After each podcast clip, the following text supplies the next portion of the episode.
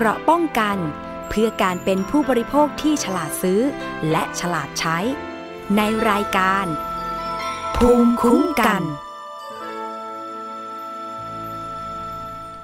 สวัสดีครับ ยินดีต้อนรับคุณผู้ฟังทุกท่านนะครับ เข้าสู่รายการภูมิคุ้มกัน รายการเพื่อผู้บริโภควันนี้พบกับผมอามประพาสเลิศวิไลดำเนินรายการนะครับ มีหลากหลายเนื้อหาทั้งเรื่องใหม่ และประเด็นเดิมที่เราเคยนำเสนอแล้วมีความคืบหน้าอย่างมีนัยสำคัญ แนะนำช่องทางติดตามรับฟังกันก่อน ที่ www.thaipbspodcast.com แอปพลิเคชันดาวน์โหลดติดเครื่องได้เลยครับ ชื่อ Thai PBS Podcast รวมถึงช่องทางโซเชียลมีเดียต่าง ๆ นะครับ ไม่ว่าจะเป็น Facebook Twitter YouTube นะครับ ชื่อเดียวกันครับ Thai PBS Podcast นะครับ คุณผู้ฟังครับ สวัสดีพี่ๆน้องๆนะครับคุณผู้ฟังผ่านทางสถานีวิทยุ ภาคีเครือข่ายของไทย PBS ด้วยนะครับ ที่ลิงก์สัญญาณและดาวน์โหลดรายการของเราไปร่วมออกอากาศนะครับ ร่วมกันรับฟังเนื้อหาสาระความรู้ ไม่ให้หลงเชื่อตกเป็นเหยื่อมิจฉาชีพครับ คุณผู้ฟังครับประเด็นแรกเลยนะครับ อันนี้เรื่องด่วนนะครับ มีหญิงคนหนึ่ง เขาบอกว่าเป็นเน็ตไอดอลสาว เขาไปใช้บริการคลินิกเสริมความงาม แล้วก็เป็นวิธีการของการเผายาหน้าท้อง กับคลินิกเสริมความงามย่านบางเขน เหตุการณ์นี้เกิดขึ้นเป็นปีแล้วนะครับ เกิดอุบัติเหตุ ไฟลุกท่วมตัวเลย เกิดไฟไหม้เสี่ยงเกือบจะเสียชีวิต ต้องนอนรักษาตัวเป็นปีนะครับ กว่าจะกลับมาใช้ชีวิตเดินเหินได้เป็นปกติ ล่าสุดนี้เขาออกมาร้องเรียนกับคุณการจอมพลังครับ ว่าเขาไม่ได้รับการดูแลจากคุณหมอและคลินิกอย่างดีหรือเป็นธรรมนะครับ ก็ไปยื่นเรื่อง กับคุณหมอรุ่งเรืองนะครับ หัวหน้าทีมผู้ตรวจราชการของกระทรวงสาธารณสุข เพื่อเรียนหนังสือถึงรัฐมนตรีว่าการกระทรวงสาธารณสุขนะครับคุณหมอชลน่านสีแก้ว ล่าสุดนี้ครับมีการลงพื้นที่ตรวจสอบ โดยกรมสนับสนุนบริการสุขภาพครับหรือสอบศไปตรวจครับวันที่ 5 ธันวาคมวันพ่อนะครับเป็นวันหยุดราชการแต่ก็ยัง ลงพื้นที่ไปตรวจสอบ เพราะว่าเป็นกรณีเร่งด่วนที่ประชาชนให้ความสนใจนะครับ ท่านอธิบดีไปเองเลยครับนายแพทย์สุรวิเศษศักดิ์นะครับ ก็ไปตรวจสอบคลินิก เสริมความงามย่านบางเขนนะครับที่ถูกร้องเรียนว่ามีการให้บริการเผายาหน้าท้อง แล้วเกิดอุบัติเหตุครับ ไฟไหม้ร่างกายของหญิงคนหนึ่ง เกิดไฟคลอกบริเวณลำตัวนะครับ มีไฟไหม้เนี่ยตามรายงานว่าเป็นแผลไฟไหม้ระดับ 3 ก็ถือว่ารุนแรงพอสมควรอาจจะเสียชีวิตได้ แต่เธอก็ต้องใช้เวลารักษานะครับนอนโรงพยาบาลเป็นเดือนๆล่าสุดก็ออกมาอยู่ในช่วงพักฟื้นนะครับเขาเรียกว่าช่วงอนามัย ก็หลายเดือนรวมกันก็เป็นปีเหมือนกัน แต่ว่าได้รับการดูแลเพียงบางส่วนจากทางคุณหมอแล้วก็ทางคลินิกเขาออกมาร้องเรียนขอความเป็นธรรม ล่าสุดนี้เดี๋ยวเราคุยกับความคืบหน้า เรื่องที่สบศลงพื้นที่ไปตรวจสอบนะครับกับท่านนี้เลยครับ คุณชาตรีพินใหญ่นะครับผู้อำนวยการกองกฎหมายกรมสนับสนุนบริการสุขภาพหรือสบศท่านผอชาตรีสวัสดีครับ สวัสดีครับผมผอครับลงพื้นที่ตรวจสอบเป็นอย่างไรบ้างครับ พบการกระทำหรือการให้บริการที่ขัดหรือผิดกฎหมายของสบศยังไงบ้างครับท่านครับ ในเบื้องต้นนะครับ เราก็อาศัยอำนาจพนักงานเจ้าที่ตามพระราชบัญญัติสถานบาลพศ2541นะครับได้ลงลงไปตรวจโดย ท่านทิบดีสุระนะครับ ท่านทิบดีสุระทิบดีกรมสนับสนุนบริการสุขภาพ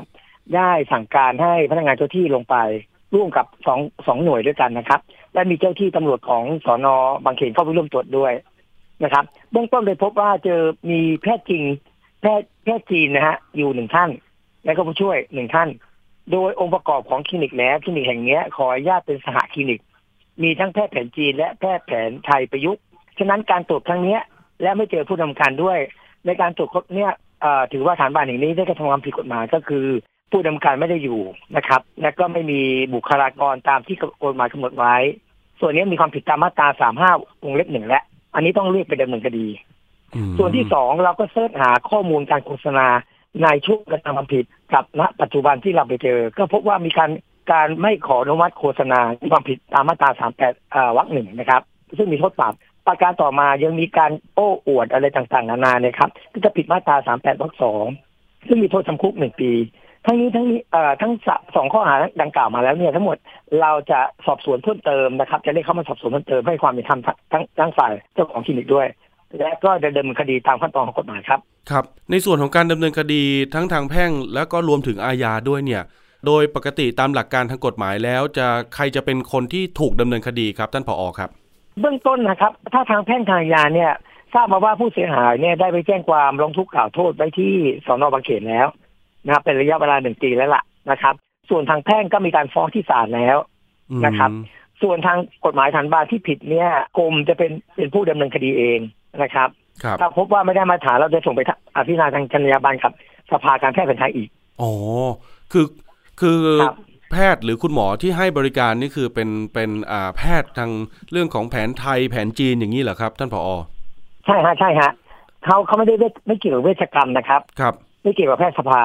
เป็นเรื่องแพทย์แผนจีน แพทย์แผนจีนเนี่ยขึ้นตามพรบการประกอบโรคศิลปะพศ 2542อันนี้นะครับ ส่วนแพทย์แผนไทยจะมีแพทย์แผนไทยแพทย์แผนไทยประยุกต์จะขึ้นกับพรบสภาการแพทย์แผนไทย 2556 ครับ จากการลงพื้นที่ตรวจสอบเบื้องต้นนี่คือ พบว่าคลินิกนี้เป็นสถานพยาบาลที่เป็นไปตามมาตรฐานของสปสไหมครับท่านครับ ในเบื้องต้นในการช่วยชีวิตเบื้องต้นมาตรฐานมาตรฐานสถานที่เอ่อโอเคฮะได้รับมาตรฐาน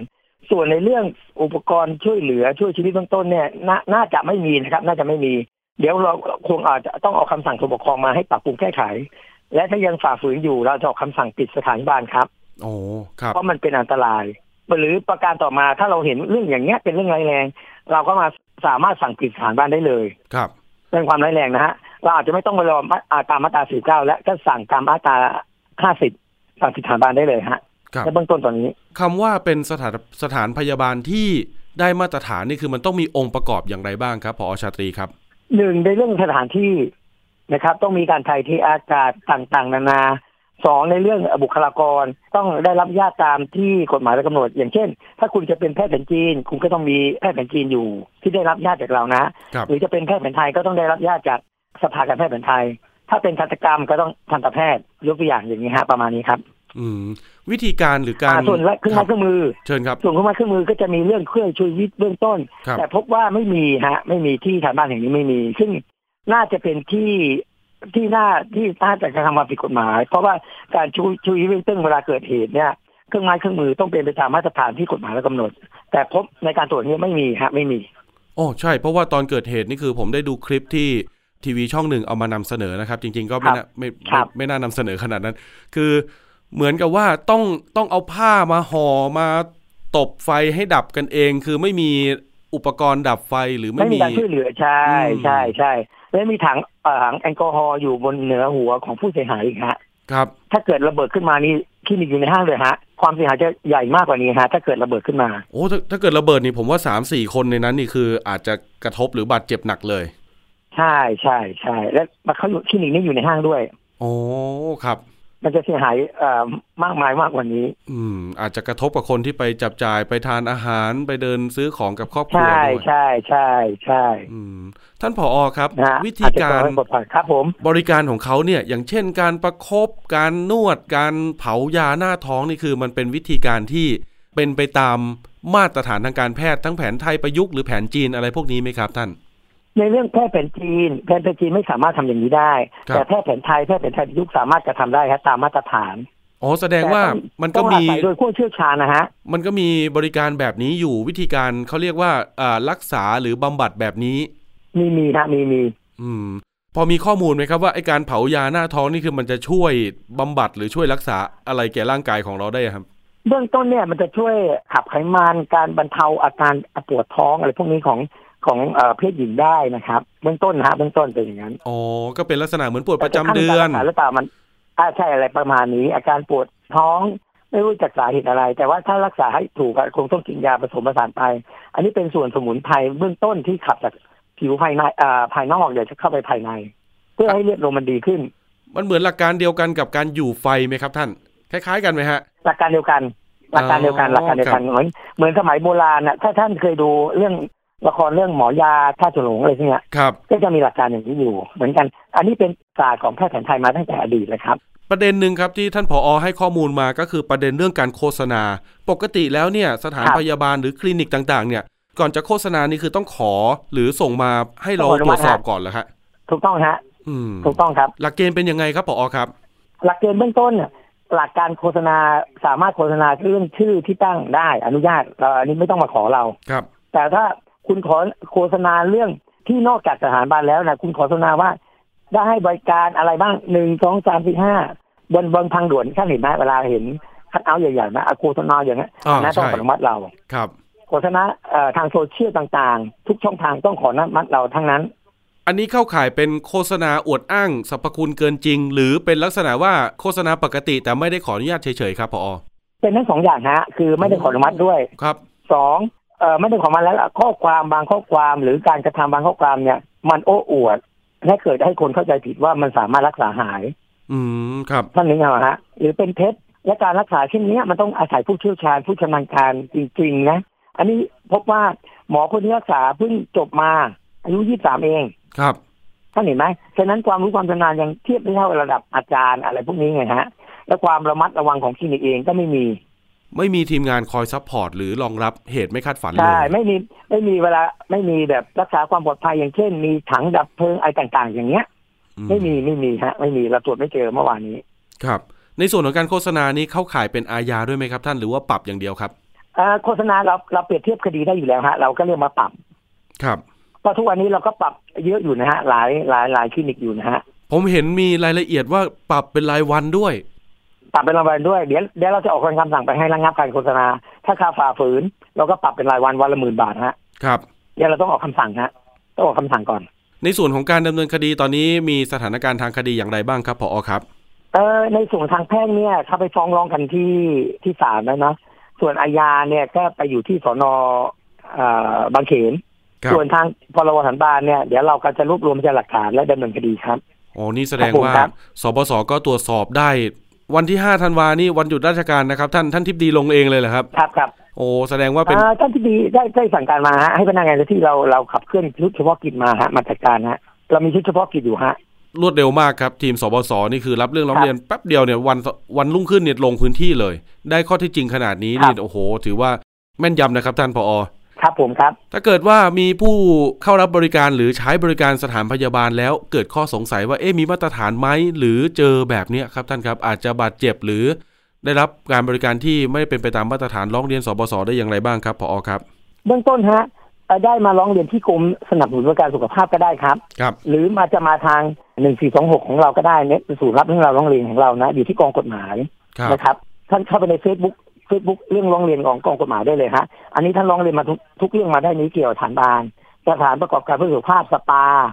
เอ่อดูแลผู้สูงอายุเนี่ยอยู่ในนี้หมดเลยนะครับ ประการต่อมาถ้าท่านอยู่ในจังหวัด ท่านจะไปร้องเรียนที่สาธารณสุขจังหวัดนั้นๆครับ ครับ หรือที่สบสเขต เราก็มีสบสเขตเช่นทั้ง 12 เขตนะฮะ อืม ก็คือท่านไม่ไปใช่ร้องที่จุดไหนก็ได้ครับ ไม่ใช่แค่โรงพยาบาลหรือคลินิก สปาหรือศูนย์ดูแลผู้สูงอายุก็สปาก็ร่วมนวดเสริมสวยนวดเพื่อสุขภาพ ครับ ผู้สูงอายุท่านได้หมดเลยครับ แสดอันงนี้เป็นว่ากิจกรรมที่ที่ที่ทางกรมรับผิดชอบอยู่ครับโหนี่คือสบสก็มีเจ้าหน้าที่ประจำภูมิภาคด้วยเป็นเขตพื้นที่ที่ดูแลใช่ไหมครับใช่ใช่มีประจำภูมิภาคเลยครับครับลงไปสอบข้อเท็จจริงได้ครับครับ ตรงส่วนนี้เป็นส่วนสำคัญนะคุณผู้ฟังเพราะว่าในการที่จะไปเรียกครับร้องค่าเสียหาย หรือเจรจาค่าเสียหายทางแพ่งเนี่ย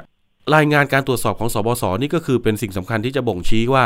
เขามีมาตรฐานหรือไม่ เขาให้บริการท่านเป็นไปตามมาตรฐานวิชาชีพ หรือมาตรฐานสถานพยาบาลหรือไม่ ตรงนี้ก็มีส่วนในการที่จะไปเรียกร้องด้วยนะ ท่านผอครับ ในส่วนของผู้ครับเข้าผมรับบริการครับท่านครับ ควรจะมีการสังเกตสังกาอย่างไรดีครับ ท่านว่าจะได้รู้เบื้องต้นว่าคลินิกหรือสถานพยาบาลนั้น โอเค หรือไม่โอเค มาตรฐานหรือไม่มาตรฐานเราจะดูตรงไหนได้ครับท่านครับเบื้องต้นท่านต้องสังเกตป้ายหน้าสถานบาลก่อนครับว่าเป็นสถานบาลอะไร และใบอนุญาตสถานบาลเราจะมีเลขกำกับอยู่11หลักท่านลองสังเกตตรงนั้น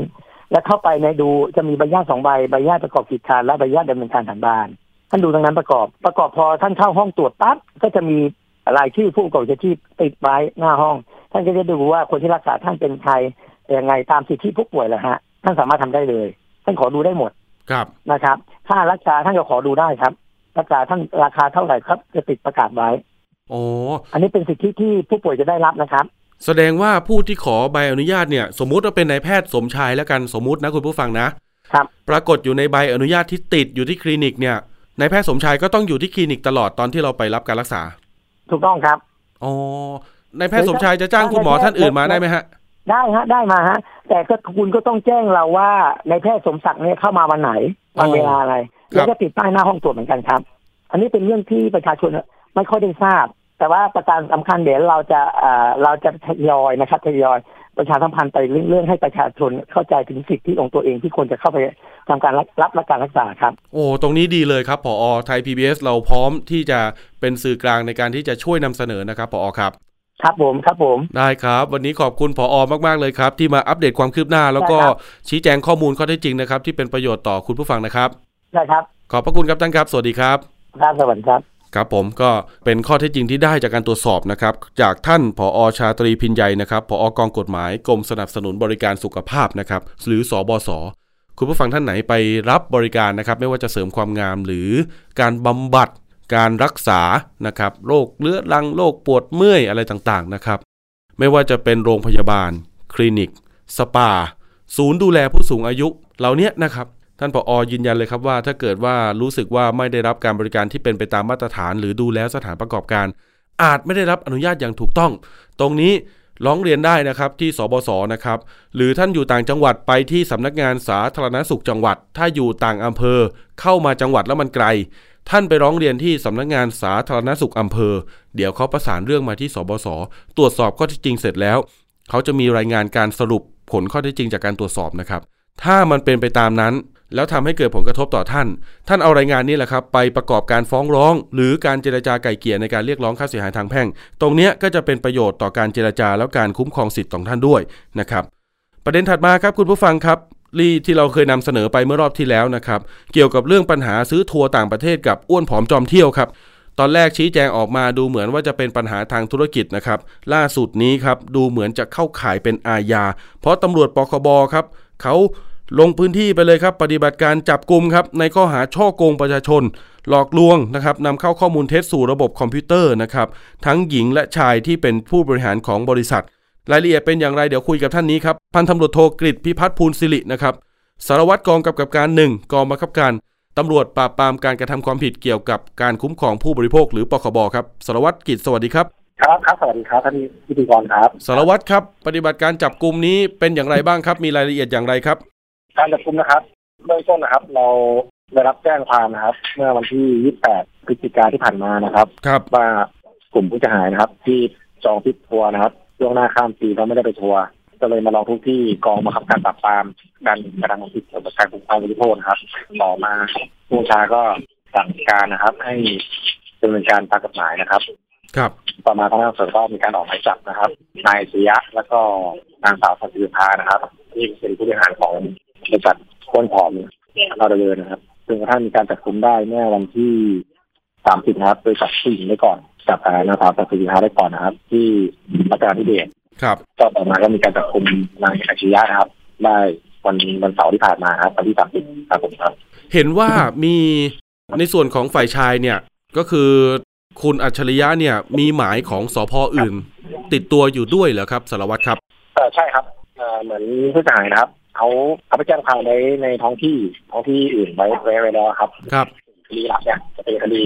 ที่ผู้เสียหายหลายคนนะครับ แต่ไม่ใช่ที่บกปคบครับ ครับ คือคดีนี้มันมันต่างกันต่างกันละกันนะครับ ก็ผู้เสียหายจะแจ้งที่ไหนก็ได้สารวัตรครับผมเคยเข้าไปดูเพจของเขาเนี่ยอ้วนผอมจอมเที่ยวก็ไม่เห็นจะมีการโปรโมทแพ็กเกจทัวร์ส่วนใหญ่จะเป็นการรีวิว หรืออัพรูป ในการที่จะพาลูกค้าไปต่างประเทศซะส่วนใหญ่ ไอ้ตรงไหนครับที่มันเป็นการนำเข้าข้อมูลเท็จสู่ระบบคอมพิวเตอร์ได้ จากการสืบสวนนะครับ ได้รับการยืนยันว่ามีการโพสต์จริงครับมีการโพสต์จริงชักชวนจริง แต่ว่าได้ลบทิ้งไปแล้วครับอ๋อมีการลบทิ้งไปแล้วแสดงว่าแต่ก่อนเนี่ยเคยโพสต์ แต่ตอนหลังเนี่ยเหมือนว่ารู้ว่าเดี๋ยวอนาคตมีปัญหาแน่ฉันลบออกก่อนออกก่อนเลยครับครับ อืมมีการลบทิ้งไปก่อนแล้วครับ แต่แต่ว่าพยานหลักฐานก็ยังมีผู้เสียหายบางท่านก็เก็บไว้อยู่ครับอันนี้ไม่หนักใจครับ อ๋อครับแสดงว่าถึงแม้จะลบออกไปแล้วเนี่ย ผู้เสียหายบางท่านเก็บไว้ หรือถ้าไม่ได้เก็บไว้ตำรวจสามารถที่จะตรวจสอบย้อนหลังได้ไหมครับส่วนตอบย้อนหลังก็กำลังดำเนินการอยู่ครับโอ้ต้องใช้ต้องใช้เครื่องมือหน่อยครับสารวัตรครับไอตัวการนำเข้าข้อมูลเท็จเนี่ยที่นำไปสู่การตั้งข้อกล่าวหานี่คือมันเป็นส่วนหนึ่งที่นำไปสู่ข้อหาช่อโกงประชาชนด้วยไหมครับท่านครับ ใช่ครับ เพราะว่าเพจ ต้นหอมลาเดเรือเป็นเป็นเพจเฟซบุ๊กที่ประชาชนทั่วไปเขาสามารถเข้าถึงข้อมูลได้นะครับ ครับ แล้วก็ข้อเท็จจริงก็สอดคล้องกันคือผู้เสียหายแต่ละคนก็ไปติดต่อผ่านเพจนี้นะครับแพ็กเกจทัวร์ที่เขาโพสต์โพสต์ประกาศขายให้ผู้เสียหายผ่านเพจกันคนอื่นก็ไม่ว่าผู้เสียหายหรือบุคคลทั่วไปเนี่ยประชาชนทั่วไปเนี่ยเห็นเนี่ยก็ถือว่าเป็นการช่อโกงประชาชนนะครับอ๋อถึงแม้จะมีไม่ถึงสิบผู้เสียหายสิบคนไม่ถึงเนี่ย ก็สามารถเข้าข่ายเป็นช่อโกงประชาชนได้ ครับเพราะว่าการหลอกลวงเนี่ย ดูที่เจตนาครับไม่จะไม่ไม่ได้ดูที่จำนวนผู้เสียหายผมเห็นเบื้องต้นเนี่ยเขาให้การปฏิเสธ อันนี้เอาเท่าที่พูดได้นะครับสารวัตรครับ ไม่ให้กระทบสำนวนนะครับครับ ผมเห็นเขาให้การปฏิเสธออกมาชี้แจงว่าเนี่ยมันเป็นปัญหาธุรกิจปัญหาธุรกิจ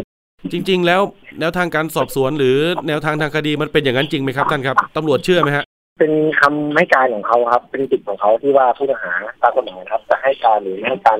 อย่างไรก็ได้ แต่ว่าทางตำรวจยึดตามพยานหลักฐาน นะครับยึดตามพยานหลักฐานแต่ว่าพยานหลักฐานที่เรามีเนี่ยเชื่อเราเชื่อว่าเราผิดเขาได้ครับ ตอนนี้มีผู้เสียหายเยอะไหมครับสารวัตรครับ มูลค่าประมาณสักเท่าไหร่ครับท่านท่านตั้งแต่วันที่ 28 พฤศจิกายนนะครับ ที่ที่เปิดรับแจ้งความที่ปคบครับ ก็มีทยอยมาเรื่อยๆครับ ที่ลงบัญชีไว้ประมาณ 400 คนนะครับ แล้วก็ตอนนี้สอบได้ก็เกือบร้อยคนแล้วครับความเสียหายเบื้องต้นก็ประมาณ 50 ล้านโอ้โหตอนนี้เยยัอะงไม่นิ่งครับ เยอะมากนะครับห้าสิบล้านครับในส่วนของผู้เสียหาย 400 คนนี่คือส่วนใหญ่ อ่าเป็นเฉพาะผู้ที่ซื้อทัวร์แล้วไม่ได้เดินทางไหมครับท่าน หรือว่าเป็นทั้งในกลุ่มที่เดินทางไปแล้ว แล้วก็ต้องมาจ่ายเงินบางอย่างเพิ่มเติมทีหลังด้วยอะไรเงี้ยครับ มีมีทั้งสองกลุ่มเลยครับกลุ่มที่ตลาดจะเป็นกลุ่มที่ซื้อแพ็กเกจทัวร์แล้วไม่ได้เดินทางครับ แล้วก็จะมีผู้เสียหายที่ที่ปรากฏตามภาพข่าวภาพสื่อมวลชนก่อนหน้านี้ที่ว่าไปแล้วแล้วต้องออกค่าใช้จ่ายเองบ้างอะไรบ้างนี่ครับครับมีทั้งสองกลุ่มครับครับ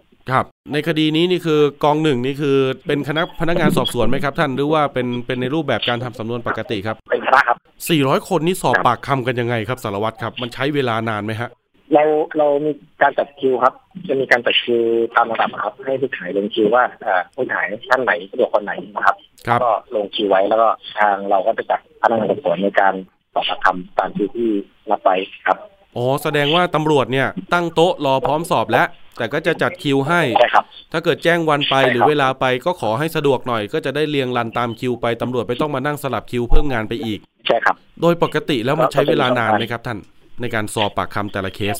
ในการสอบปากคำนะครับ ใช้เวลาไม่นานครับ ครับ ถ้าอยู่ที่ผู้เสียหายแต่ละคนเขาเขาหลักฐานหลักฐานพบหรือหลักฐานที่ข้อ ปากเลยก็ไม่น่าจะเกินชั่วโมงครับโอ้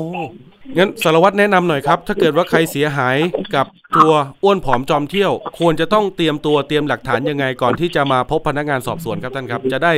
ประหยัดเวลาของตำรวจด้วยในการทำงาน ก็เบื้องต้นนะครับ ให้เตรียมหลักฐานการการแชทสนทนาหลักฐานการติดต่อช่องทางในการพบเห็นการโฆษณาของบริษัทต้นหอมครับครับแล้วก็สรุปยอดความเสียหายว่า ว่าผู้เสียหายแต่ละคนเสียหายเท่าไหร่ แล้วก็แนบสลิปโอนเงินหรือรายการเงินบัญชีนะครับ ที่เป็นคนเข้าบัญชีบริษัทต้นหอมนะครับ ว่าเป็นบัญชีไหนบ้างยอดเท่าไหร่บ้างวันเวลาประมาณนี้ครับ จะต้องถ่ายสำเนามากี่ชุดอะไรอย่างนี้ด้วยไหมครับท่านกับก็เอามาสำเนามาชุดเดียวพอครับอ๋อครับสาขาที่ที่ว่าสารวัตรครับ ถ้าเกิดอยู่ต่างจังหวัดทำยังไงครับ ถ้าอยู่ต่างจังหวัดนะครับอ่าแนะนำถ้าไม่สะดวกเดินทางมาที่บกปคบครับ แนะนำแจ้ง สถานีตำรวจท้องที่นะครับ ที่ผู้เสียหายโอนเงินนะครับ หรือใกล้บ้านเดินเข้าไปแจ้งได้เลยครับพอดีทางเราก็ประสานกับสนท้องที่ไว้ส่วนหนึ่งแล้วนะครับมีปัญหาติดขัดอะไรก็นะครับ สมมุตินะครับสารวัตรมีกิปัญจหาติดขัดอะไรก็อย่าสมมุติผมอยู่ที่เมืองโคราช ผมไปแจ้งที่ครับสพเมืองนครราชสีมาเสร็จแล้วเนี่ย ผมต้องโทรมาแจ้งกองหนึ่งปคบด้วยไหมครับ ว่าท่านครับ ผมแจ้งสำนวนผมเนี่ยอยู่ที่กองเมืองโคราชนะครับ อันนี้คือปคบจะรู้ได้ยังไงฮะ รู้เองหรือว่าเราต้องแจ้งไป ไม่เลยครับ เดี๋ยวทางทางเจ้าหน้าที่ตำรวจท้องที่ครับเขาจะติดต่อประสานมา ติดต่อประสานมาที่พนักงานสอบสวนของบกปคบนะครับอ๋อแสดงว่าท้องที่เนี่ย หรือภูทรต่างๆ เนี่ยเขารู้แล้วว่าคดีเนี้ย ถ้ามีแจ้งมาต้องรวมมาให้ที่ปคบใช่ไหมฮะครับใช่ครับใช่ครับอ๋อมันเป็นระบบสื่อสารภายในของตำรวจกันเองใช่ครับใช่ครับอืมแต่แต่ที่ว่าผู้เสียหายแต่ละคนจะไปแจ้งที่ท้องที่ไหนเนี่ยอันนี้ก็คือเป็นเป็นความสะดวกของผู้เสียหายแต่ละคนครับบางท่านไม่สะดวกเดินทางมากรุงเทพนะครั บบางท่านก็สะดวกแจ้งแค่บ้านอย่างเงี้ยครับ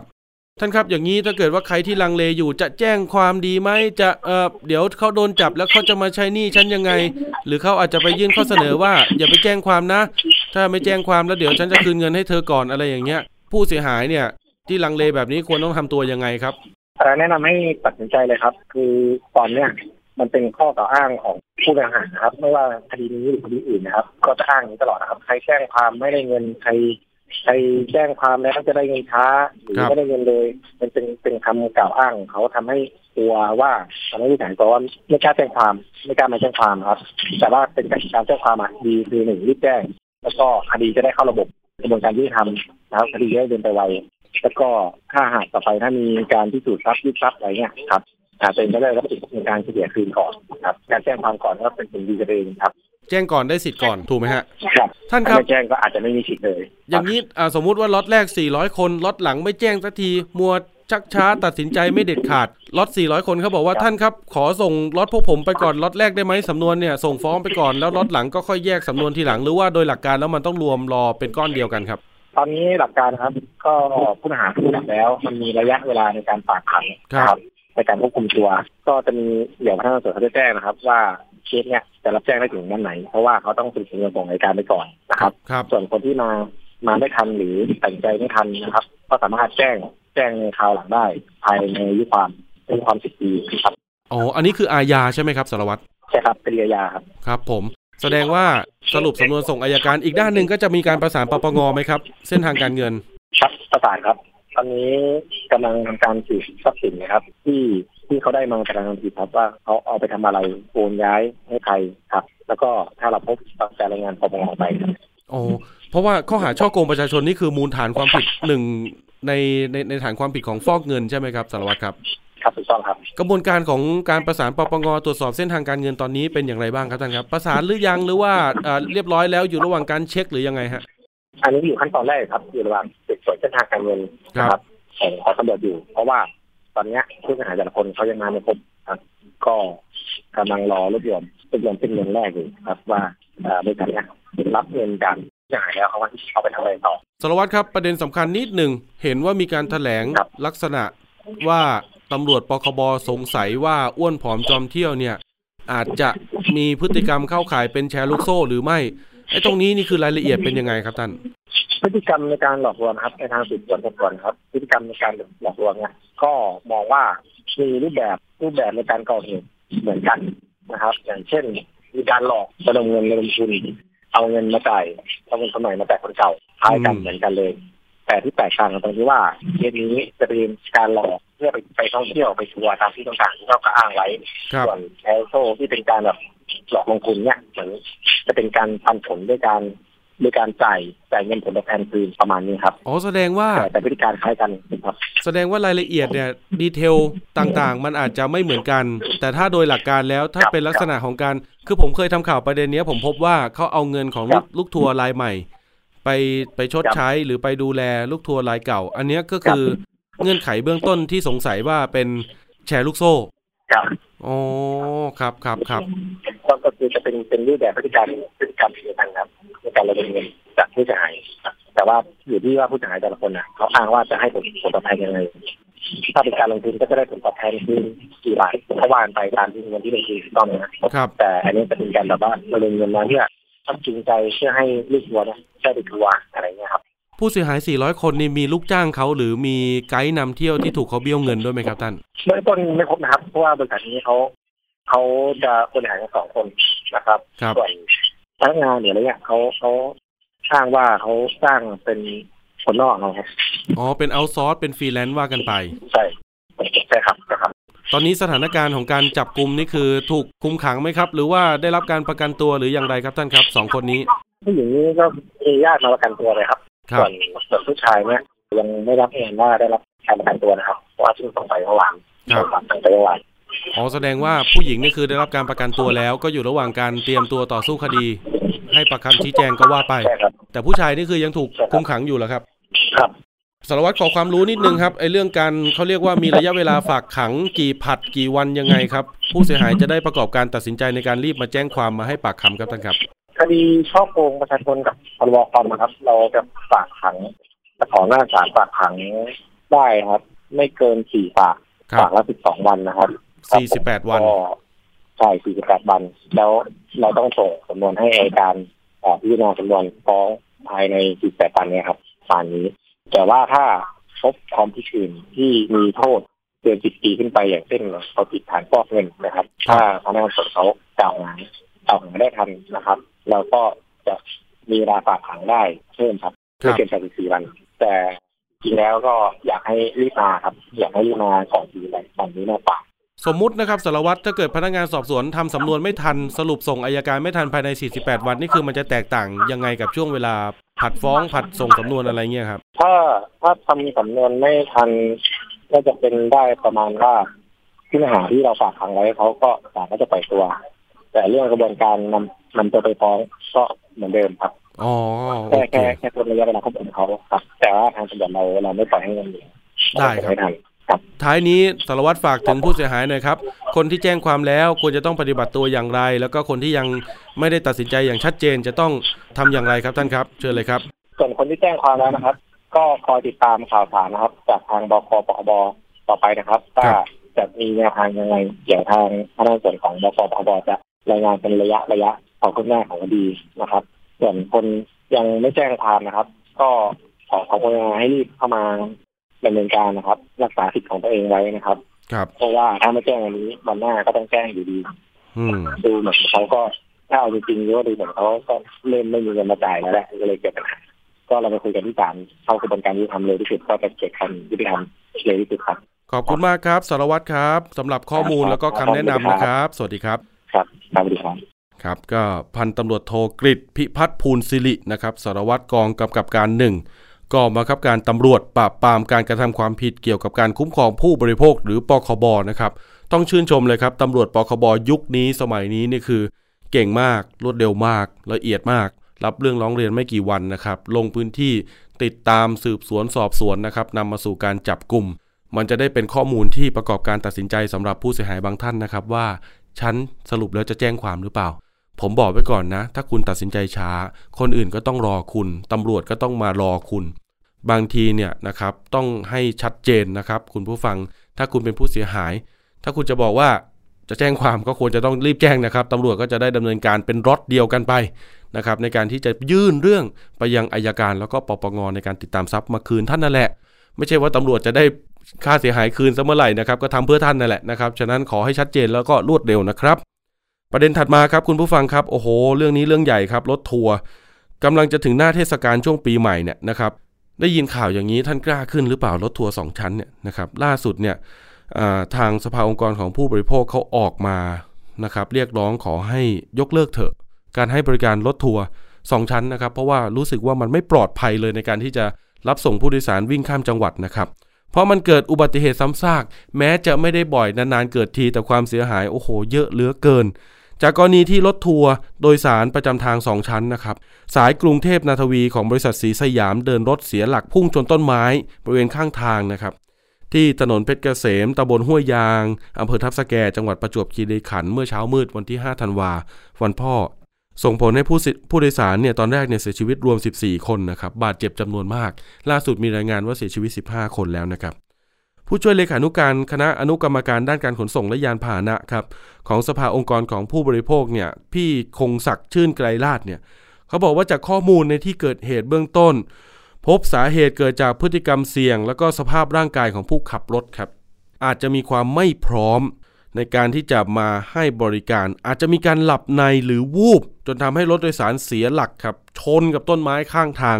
เสียชีวิตเยอะครับนับสิบรายเลย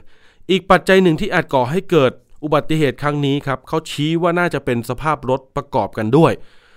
เพราะว่ามันดูแล้วมันจะพร้อมใช้งานหรือไม่ ภายในมีเข็มขัดนิรภัยให้ผู้โดยสาร ใช้งานได้อย่างดีและเพียงพอหรือเปล่านะครับ ตรวจสอบสภาพครั้งล่าสุดเมื่อไหร่ ตรวจสอบสภาพด้วยมาตรฐาน ตามหลักสากลที่ควรจะเป็นไหมก็ตรงเนี้ยก็ต้องดูกันนะครับในเชิงรายละเอียด ในด้านของความสูญเสียนะครับ บริษัทวิริยะประกันภัย ซึ่งเป็นบริษัทที่รับประกันของบริษัทรถโดยสารเจ้านี้รถทัวร์คันนี้นะครับ ก็ออกมายืนยันครับว่าพร้อมที่จะดำเนินการเยียวยาและจ่ายค่าสินใหม่ทดแทน แต่เงินมันก็แลกไม่ได้หรอกครับ กับชีวิตที่สูญเสียไป แล้วก็ความบาดเจ็บที่เกิดขึ้นต่อผู้โดยสาร เพราะว่า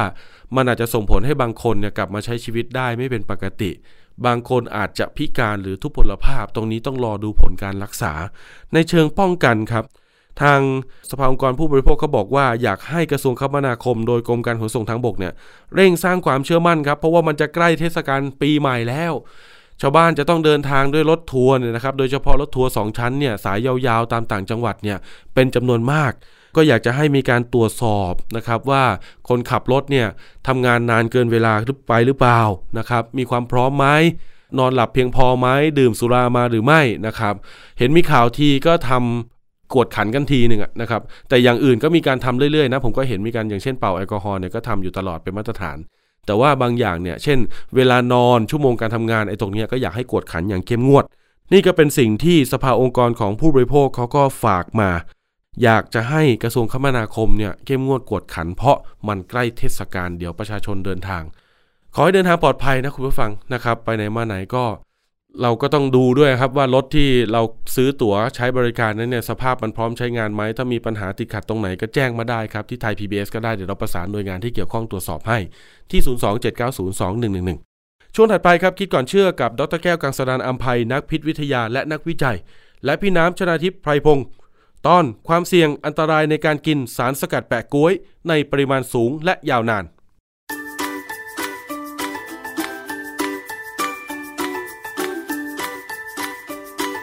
ช่วงคิดก่อนเชื่อ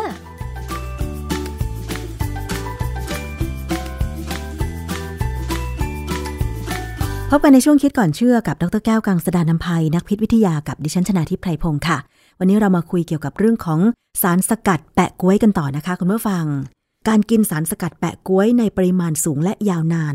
จะเสี่ยงทำให้เกิดอันตรายหรือไม่นะคะ ถ้าเราได้ยินโฆษณาเกี่ยวกับสารสกัดแปะก้วยแล้วมักจะได้ยินแต่ข้อดีของมัน ว่าจะทำให้สุขภาพดีอย่างง้นอย่างนี้นะคะ ในความเป็นจริงแล้วเนี่ยมันมีเยอะเหลือเกินค่ะ ข้อมูลที่ออกมา ทั้งในไทยเอง การอ้างอิงฝั่งอเมริกา หรืออ้างอิงฝั่งยุโรป ซึ่งตรงนี้มันมีงานวิจัยจากทั่วโลกว่ายังไงบ้างเกี่ยวกับสารสกัดแปะกล้วยค่ะอาจารย์ ในที่นี้นะสารสกัดแปะกล้วยเนี่ยก็คือใบแปะกล้วยนะฮะเพราะว่าถ้าเป็นเมล็ดมันเนี่ยเรายังเอามาทำขนมอยู่ อันนั้นก็ไม่มีปัญหาเท่าไหร่หรอกเพราะว่าคงไม่มีใครซื้อมากินมากมาย ในกรณีของสารสกัดจากใบแปะกล้วยเนี่ยต้องแยกเป็นสองเรื่องนะฮะเรื่องของที่เป็นยากับเรื่องที่เกี่ยวกับผลิตภัณฑ์เสริมอาหาร เรื่องของยาเนี่ย ความจริงมันเป็นเรื่องที่ยังมีการขัดแย้งกันอยู่พอสมควร ระหว่างอเมริกากับยุโรปบ้านเราเนี่ยเมื่อวันที่ 12 กุมภาพันธ์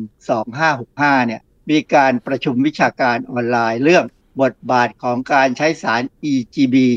761 ในการรักษาและป้องกันอาการเวียนหัวบ้านหมุน และเสียงดังในหู โดยเภสัชกรรมสมาคมแห่งประเทศไทย ค่ะ อาจารย์คะสาร EGB 761 คืออะไรคะ EGB 761เนี่ยเป็นชื่อจะว่า trade name หรือเป็นชื่อการค้าก็ไม่เชิง มันเป็นชื่อคล้าย ๆ เป็นชื่อที่เรียกเริ่มต้นของการที่ได้สารสกัดจากใบแปะกล้วยที่ทำให้แห้งแล้ว การประชุมครั้งนี้เขาสรุปผลว่ายังไงบ้างคะอาจารย์ เข้าประชุมแล้วเนี่ยมันเป็นเรื่องที่หมอต้องใช้ยาตัวนี้ในการรักษา แต่คราวนี้การรักษาของบ้านเราเนี่ย มันมีอิทธิพลบางอย่างจากบริษัทขายยาอืมในขณะที่อเมริกาเนี่ยเขาบอกมาแล้วว่าไม่ได้ผล แต่ยุโรปของ EU เลยนะ มีเอกสารออกมาเยอะมาก ที่บอกว่าเหมือนจะได้ผลแต่ยังไม่แน่นอนอะไรเงี้ยสารสกัด EGB 761เนี่ยผู้สกัดเนี่ยเป็นบริษัทขายยาใหญ่ของเยอรมัน เยอรมันเป็นประเทศใหญ่มีอิทธิพลสูงในยุโรป ดังนั้น EU เนี่ยก็มีการเมืองแหละนะฮะสรุปว่า EGB 761เนี่ยมันก็จะเป็นแค่สารสกัดจากใบ ซึ่ง เขาสกัดด้วยใช้อะซิโตนกับน้ำผสมกันแล้วสกัดออกมา การสกัดแบบเนี้ยทางชีวเคมีหรือทางเคมีเนี่ยเราก็ใช้บ่อย ได้สารสกัดออกมาก็เป็นสารพวก flavone glycoside เป็นพวก terpene lactone มีหลายตัว สารสกัดตัวที่เขาเอามาขายถ้าเป็นยาเนี่ยมันเป็นของผสมหลายชนิดผสมกันค่ะประเด็นที่เป็นปัญหาคือว่า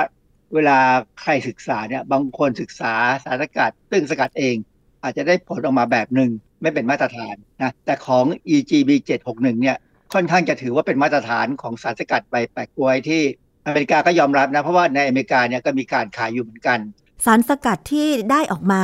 จากใบแปะก๊วย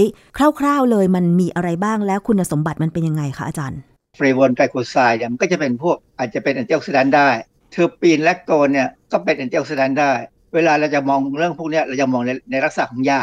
ในการประชุม ที่เขาประชุมเนี่ยมันมีข้อมูลอันหนึ่งออกมาจากเว็บไซต์หนึ่งเขาบอกว่าผลการศึกษาวิจัยที่กล่าวถึงความเป็นพิษในด้านต่างๆเนี่ยมันมีความปลอดภัยของสารสกัดมาตรฐานของใบแปะกล้วย EGB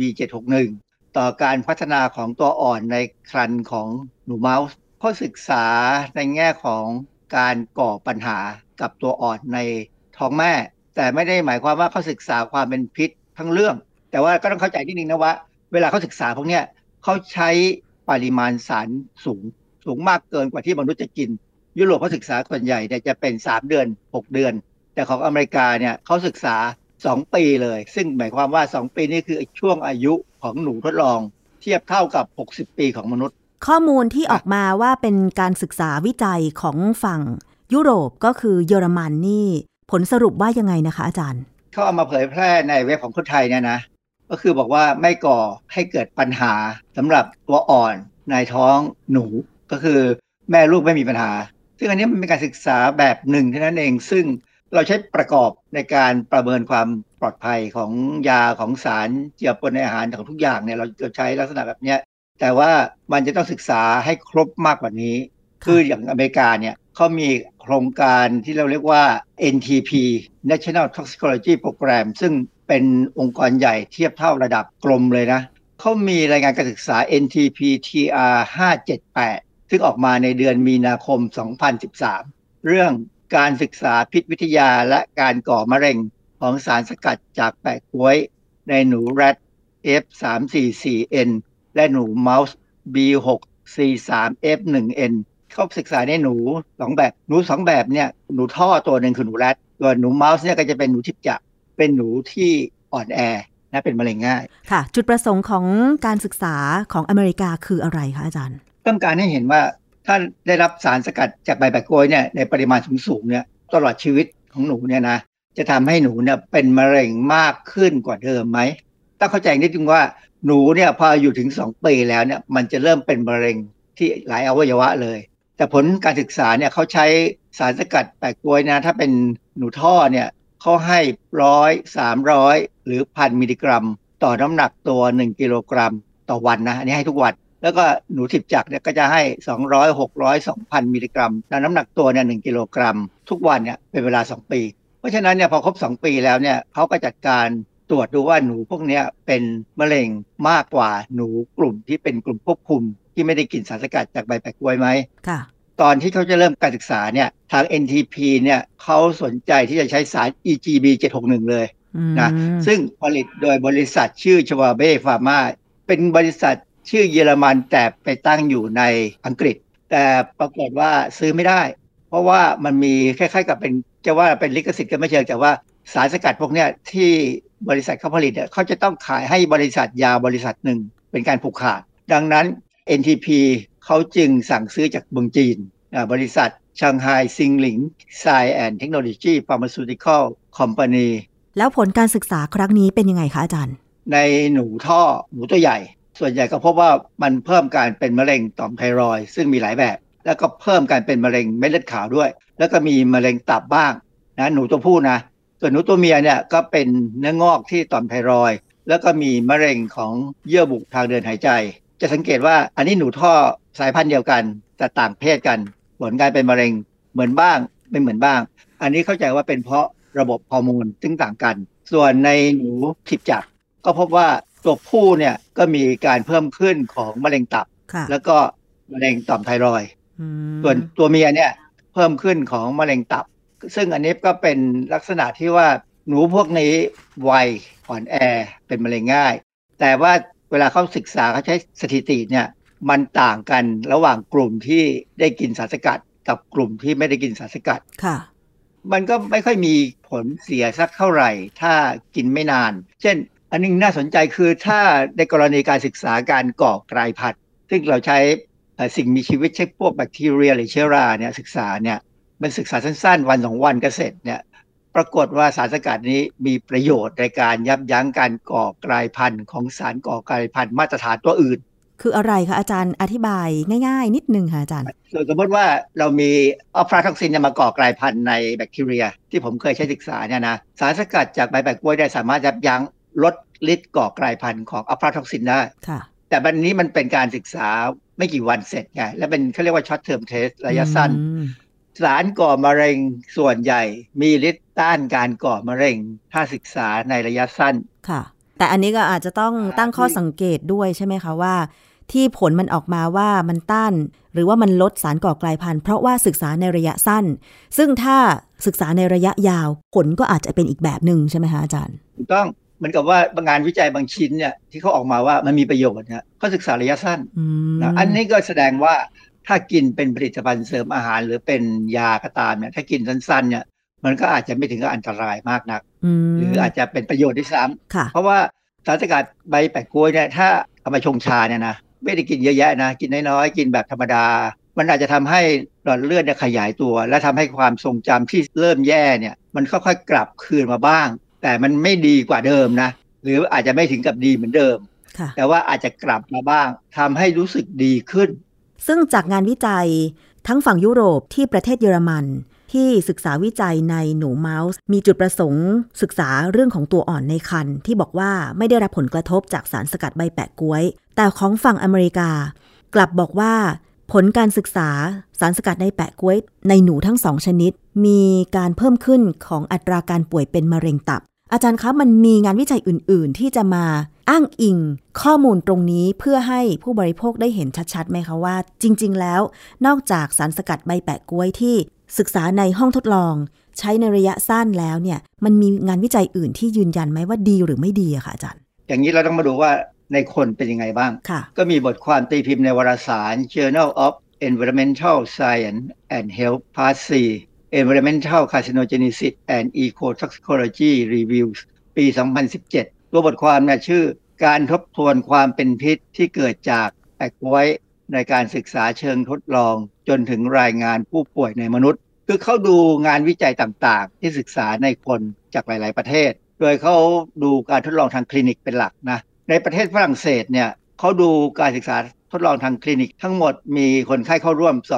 2,854 คน อายุเฉลี่ยประมาณ 76 ปี แล้วก็เป็นผู้หญิง 67%เนี่ยที่มีปัญหาเกี่ยวกับความจำนะที่มันเกิดขึ้นเองเขาให้พวกนี้ได้กินสารสกัด 120 มิลลิกรัม วันละสองครั้ง กลุ่มหนึ่งกับอีกกลุ่มหนึ่งได้ยาหลอกก็คือแป้งธรรมดาเนี่ยนะฮะแล้วศึกษานาน 5 ปี สุดท้ายเนี่ยเขาสรุปว่าไม่ได้ผลนะไม่ลดความเสี่ยงของการลุกลามของอัลไซเมอร์เมื่อเทียบกับยาหลอกมาในสหราชอาณาจักรเขาก็ศึกษาเหมือนกันระหว่างกลุ่มที่ได้สารสกัดใบแปะกล้วยกับยาหลอกเหมือนกัน อันนี้เขาดูจากงานวิจัย 14 เรื่อง ซึ่งทั้ง 14 เรื่องเนี่ยรวมผู้ป่วยก็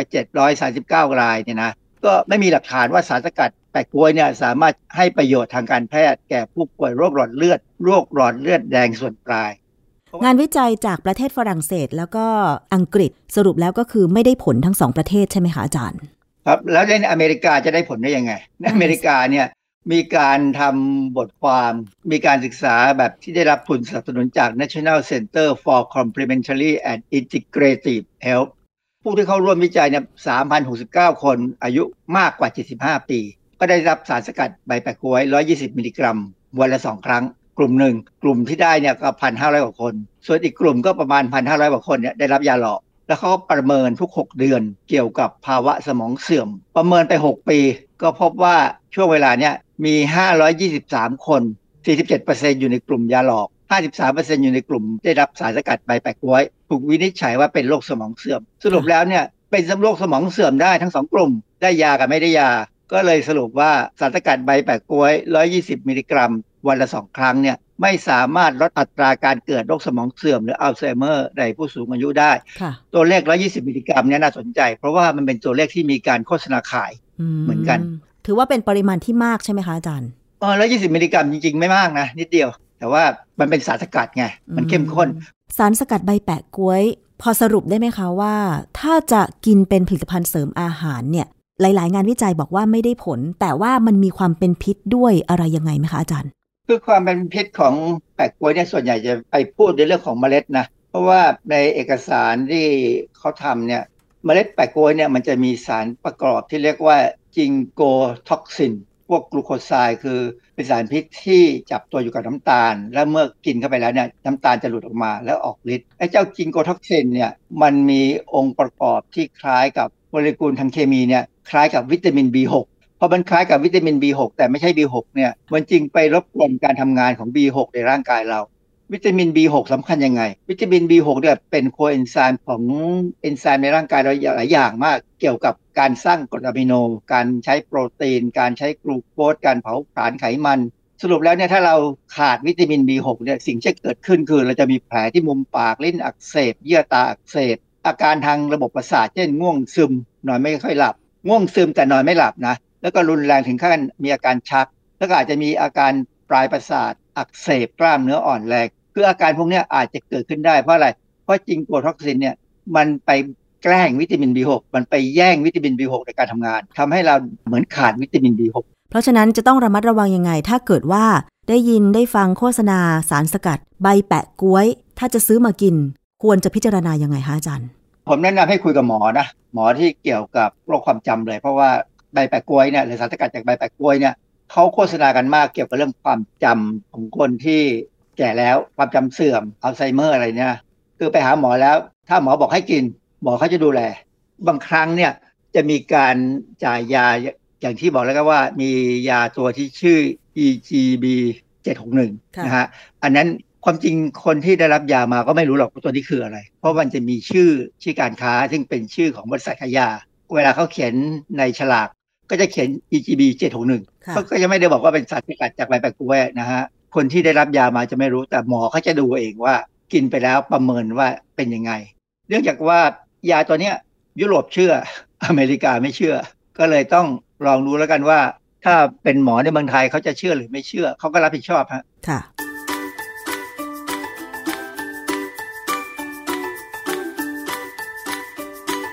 ช่วง คิดก่อนเชื่อค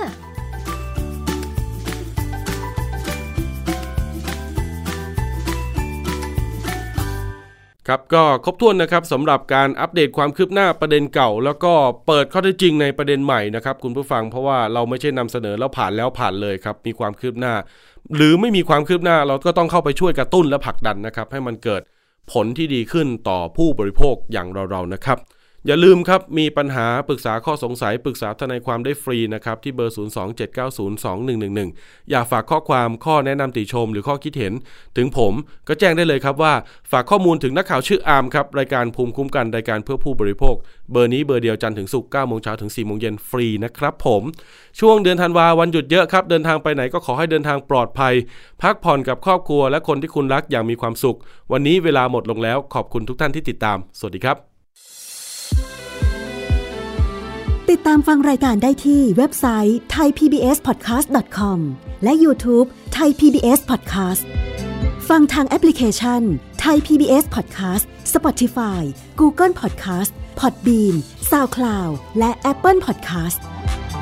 กดติดตามเป็นเพื่อนกันทั้ง Facebook Twitter Instagram และ YouTube Thai PBS Podcast แค่ฟัง ความคิดก็ดังขึ้น